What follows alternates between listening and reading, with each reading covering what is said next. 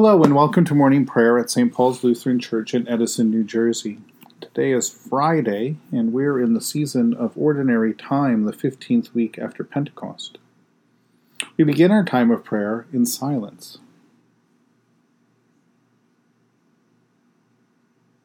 In the name of the Father, and of the Son, and of the Holy Spirit. Amen. O Lord, open my lips, and my mouth shall proclaim your praise. Glory to the Father, and to the Son, and to the Holy Spirit, as it was in the beginning, is now, and will be forever. Amen. Alleluia. Visit us with your salvation, and sustain us with your gracious Spirit. O come, let us worship and praise. Come, let us sing to the Lord. Let us shout for joy to the rock of our salvation. Let us come before God's presence with thanksgiving and raise a loud shout to the Lord with psalms. For you, Lord, are a great God and a great ruler above all gods. Come, let us sing to the Lord. Let us shout for joy to the rock of our salvation. In your hands are the caverns of the earth. The heights of the hills are also yours. The sea is yours, for you made it, and your hands have molded the dry land. Come, let us sing to the Lord. Let us shout for joy to the rock of our salvation. Come, let us worship and bow down. Let us kneel before the Lord our Maker. For the Lord is our God, and we are the people of God's pasture and the sheep of God's hand. Come, let us sing to the Lord. Let us shout for joy to the rock of our salvation. You have been born anew through the living and abiding Word of God. A reading from Romans chapter 14. Welcome those who are weak in faith, but not for the purpose of quarreling over opinions. Some believe in eating anything, while the weak eat only vegetables. Those who eat must despise those who abstain, and those who abstain must not pass judgment on those who eat, for God has welcomed them. Who are you to pass judgment on slaves of another? It is before their own Lord that they stand or fall, and they will be upheld, for the Lord is able to make them stand. Some judge one day to be better than another, while others judge all days to be alike. Let all be fully convinced in their own minds. Those who observe the day observe it for the Lord. Those who eat, eat for the Lord, since they give thanks to God, while those who abstain, abstain for the Lord and give thanks to God. For we do not live to ourselves, and we do not die to ourselves. If we live, we live to the Lord. If we die, we die to the Lord. So then, whether we live or whether we die, we are the Lord's. For to this end Christ died and lived again, that he might be Lord of both the dead and the living. So why do you pass judgment on your brother and sister? Or why do you despise your brother or sister? For we will all stand before the judgment seat of God. For it is written, As I live, says the Lord, every knee shall bow to me and every tongue shall praise, give praise to God. So then each of us will be held accountable. Not everything a person believes about how the best how to best live a faithful Christian life is a matter of sin and righteousness, nor is it a matter of life and death. Some is simply opinions. Some very deeply held and strongly held and felt beliefs are really only essential for the person and the people who hold these beliefs.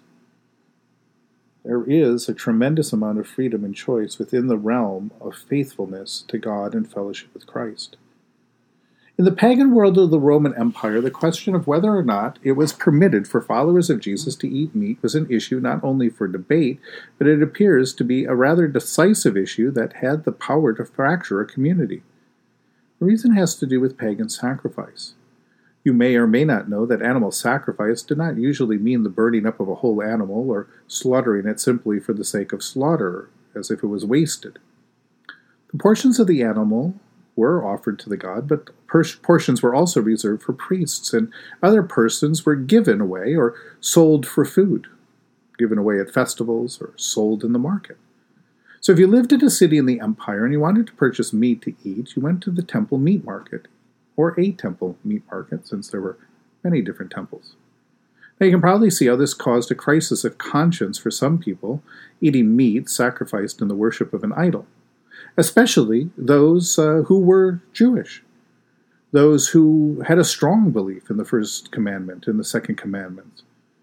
At the same time, there was also some problem in whether or not buying that meat itself was supporting the whole pagan economy, which was built around the worship of a false, uh, false gods. How can we be faithful to God and still eat this meat? In the debate over this issue, however, those who refrained from eating meat also condemned those who ate meat as supporting idolatry and not turning back from their former life. Those who ate meat looked condescendingly on those who refrained, accusing them of being superstitious, unsophisticated, and weak in their faith. After all, they would argue, idols are nothing and meat is simply meat. We've learned who the true God is and, and been revealed in Jesus, so these idols are absolutely nothing. All gift, all meat is a gift of God, and so we can consume it.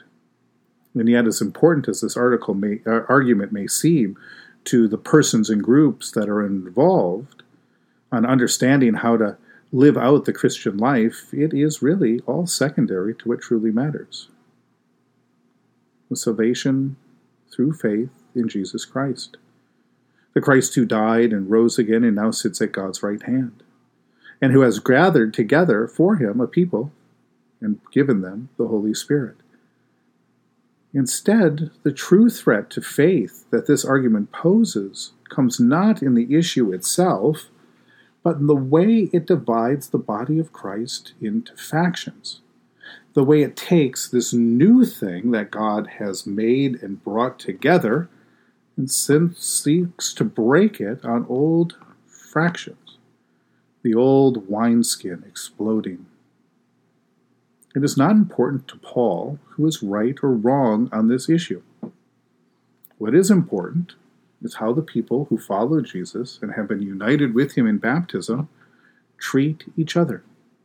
In effect, Paul says, whatever you practice, you feel your conscience bound to follow for the sake of nurturing your faith and love in Christ, in that you are free. However, seeking understanding of your sibling in Christ to treat them with love in all matters and act in a way that helps them to strengthen their faith and their love for God, for each other, is what Jesus has commanded us to do. That is not secondary. And all of this is to say that while we are free to eat meat or not meat, eat meat, we are not free to judge one another or to condemn one another in those things. But in all things and at all times, we should work to maintain unity and love. By the way, this is the kind of thinking that has guided the creation of the various social statements in the Evangelical Lutheran Church in America, a kind of thinking that leads us to comprehend together a faithful witness to Jesus and Jesus' desire to be one in Him. Once again, love is the lifeline of Christian community. And at the center of it is this faith that proclaims if we do not live for ourselves, but instead we live for Christ. We do not die for ourselves, but instead we die for Christ. So whether we live or whether we die, we belong to the Lord, and through the Lord we belong to one another.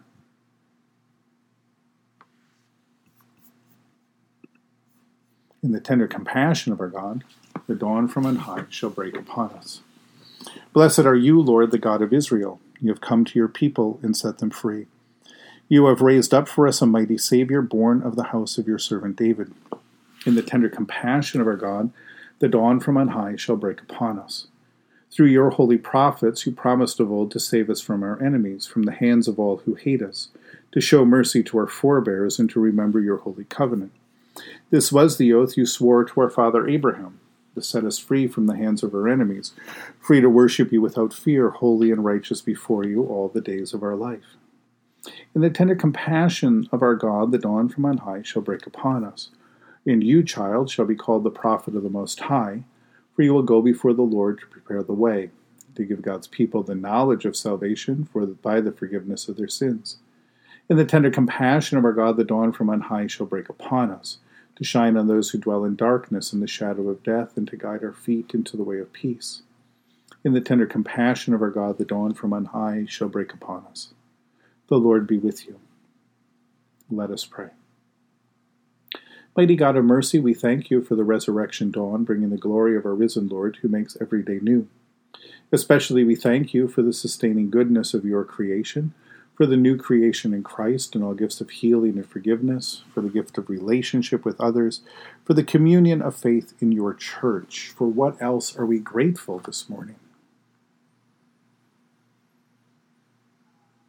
Merciful God of might, renew this weary world. Heal the hurts of all of your children and bring about your peace for all in Christ Jesus, the living Lord. Especially we pray for those who govern the nations of the world for people in countries ravaged by strife or warfare, for all who work for peace and international harmony, for all who strive to save the earth from carelessness and destruction, for the Church of Jesus Christ in every land. For who else, for what else do we pray today? We give thanks to you, Heavenly Father, through Jesus Christ, your dear Son, that you have protected us through the night from all harm and danger. We ask that you would also protect us today from sin and all evil, so that our life and our actions may please you. Into your hands we commend ourselves, our bodies, our souls, and all that is ours.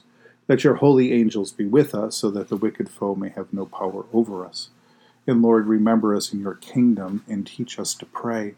Our Father who art in heaven, hallowed be thy name. Thy kingdom come, thy will be done, on earth as it is in heaven. Give us this day our daily bread, and forgive us our trespasses, as we forgive those who trespass against us. And lead us not into temptation, but deliver us from evil. For thine is the kingdom, and the power, and the glory, for ever and ever. Amen.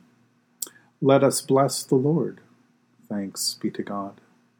May the Holy Spirit fill you with new life and abundant joy. And Almighty God, the Father, the Son, and the Holy Spirit bless and preserve us. Amen.